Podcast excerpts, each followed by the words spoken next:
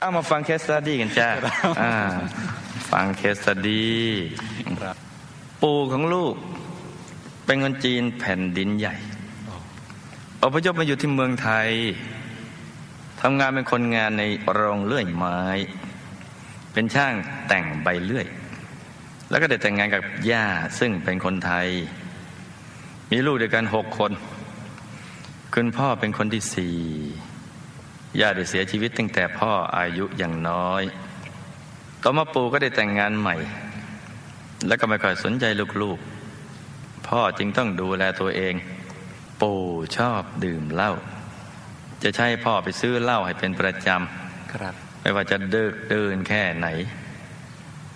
ถ้าไม่ไปปู่ก็จะตีเอาอ๋อพ่อจึงต้องพาน้องชายไปอาศัยกับญาติญาติๆครับระหกระเหิน ระเหเร่ร่อนโอ้จนน้องชายโตพอจะช่วยเหลือตัวเองได้ครับพ่อจึงกลับมาฝึกงานเป็นช่างในโรงเลื่อยกับปู่จนมีความชำนาญครับ แล้วก็ได้แต่งงานกับแม่ มีลูกด้วยกันทั้งหมดเจ็ดคน ครอบครัวของพ่อและแม่ค่อนข้างลำบาก หาเช้ากินค่ำแม่ได้ยกลูกคนที่สี่ซึ่งเป็นลูกชายให้พี่ชายของแม่ ซึ่งไม่มีลูก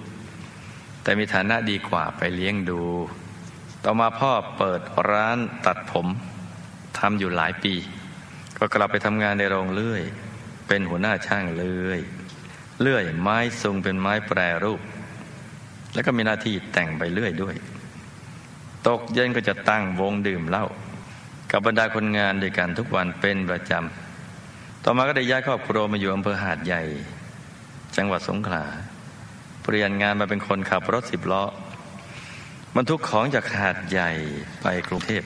หรือจากหาดใหญ่ไปเหนือครับ โอ้โหโอ้โหทำงานนี้เป็นเวลาหลายปีด้วยเหตุที่ขับรถทางไกล จึงต้องดื่มเครื่องดื่มที่ช่วยกระตุ้นประสาทให้ตื่นตัว และดื่มเหล้าเป็นประจโอ้ำรวมทั้งสูบบุหรี่จัดด้วยอื้อหือ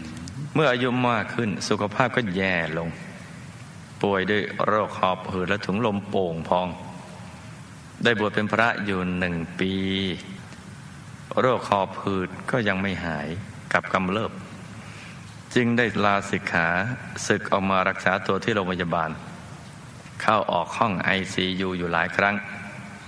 หลังจากศึกออกมาก็รักษาตัวที่บ้าน พ่อเริ่มรักษาศีลห้าเป็นประจำ ตักบาตรเกือบทุกวันโอ้ สวดมนต์ทำวัดเช้าเย็น สวดเจ็ดตำนานและสิบสองตำนานเป็นประจโอ้ำก่อนนั้นก็นั่งสมาธิทุกวันอย่างน้อย ครั้งละครึ่งชั่วโมง ก่อนเสียชีวิต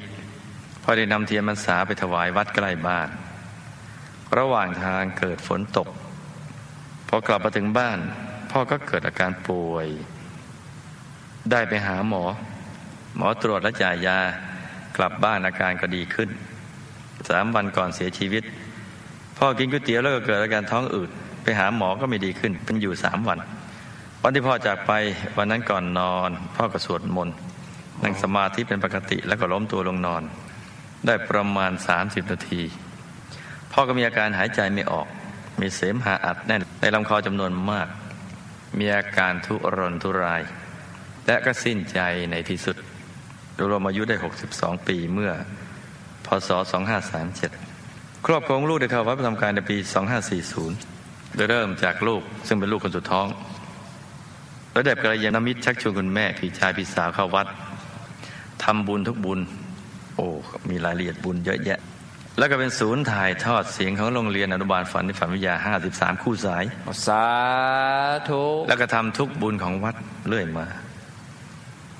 ลูกอยากกราบเรียนถามดังนี้ครับ ปู่และพอของลูกตายแล้วไปอยู่ไหนได้รับบุญทุกบุญที่อุทิศไปให้หรือไม่ ต้องทำบุญอะไรพ่อจึงจะมีความสุขในปรโลกทำไมชีวิตของพ่อและแม่ถึงได้ลำบากตั้งแต่ยังเด็กๆทำไมพ่อไม่มีโอกาสได้เจอหลวงปู่ หรือมีชีวิตได้ทำบุญกับหลวงพ่อและหมู่คณะทำไมพ่อถึงได้ป่วยเป็นโรคคอพืด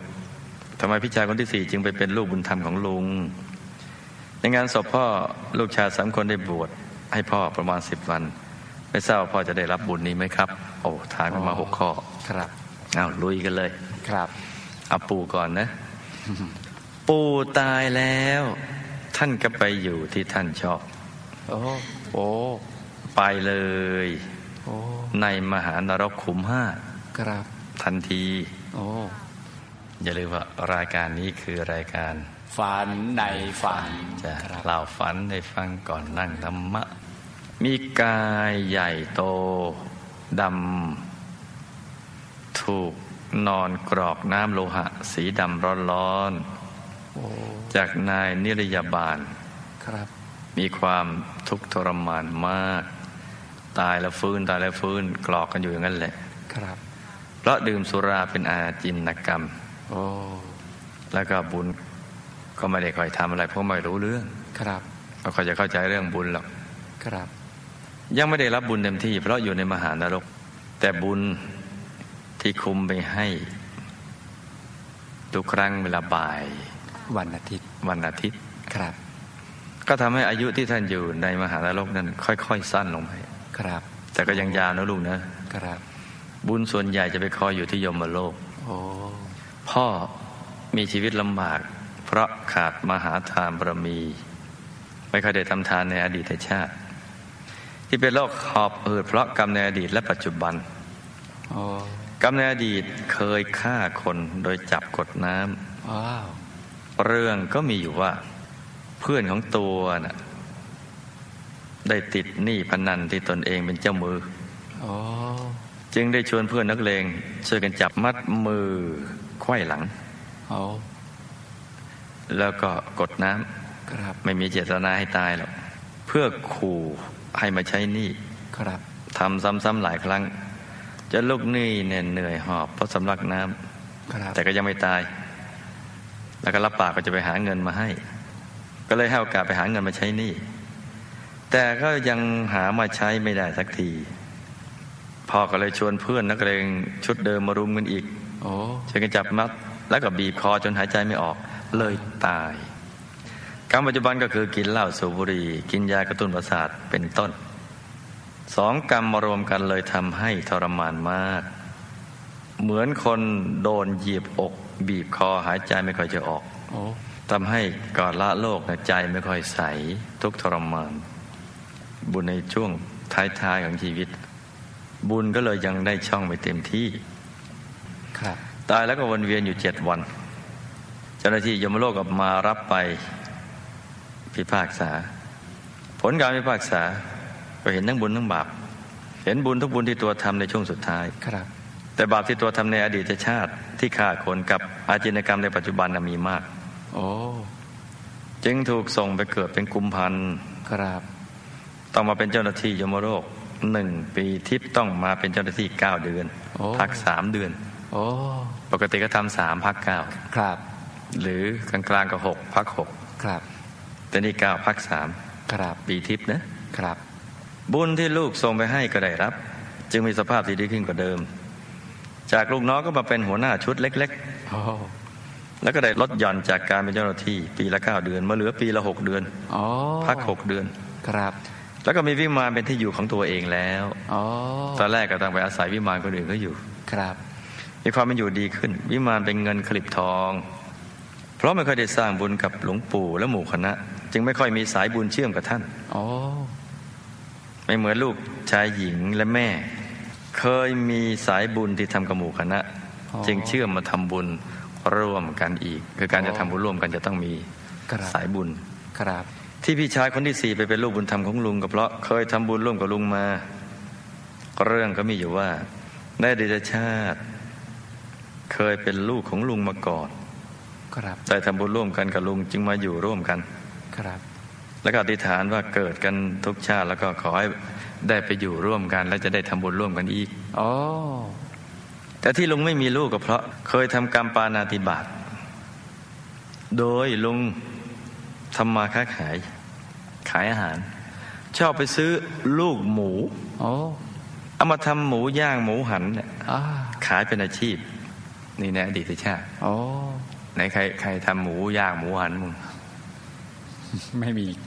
อุ้ยน่ารักทุกคน นี่ก็เลยทำให้ท่านไม่มีลูกในชาตินี้ส่วนแม่นะ่ะทำทานมาน้อย จึงลำบากตั้งแต่ยังเด็กเอาคร่าวๆแค่นี้สิ่งที่ต้องรู้ ไม่รู้ไม่ได้ ชีวิตเวียนว่าย อยู่ในวังวน หลีกเลี่ยงไม่ได้ แม้แต่สักคน ไม่มีใครพ้น เรื่องกฎแห่งกรรม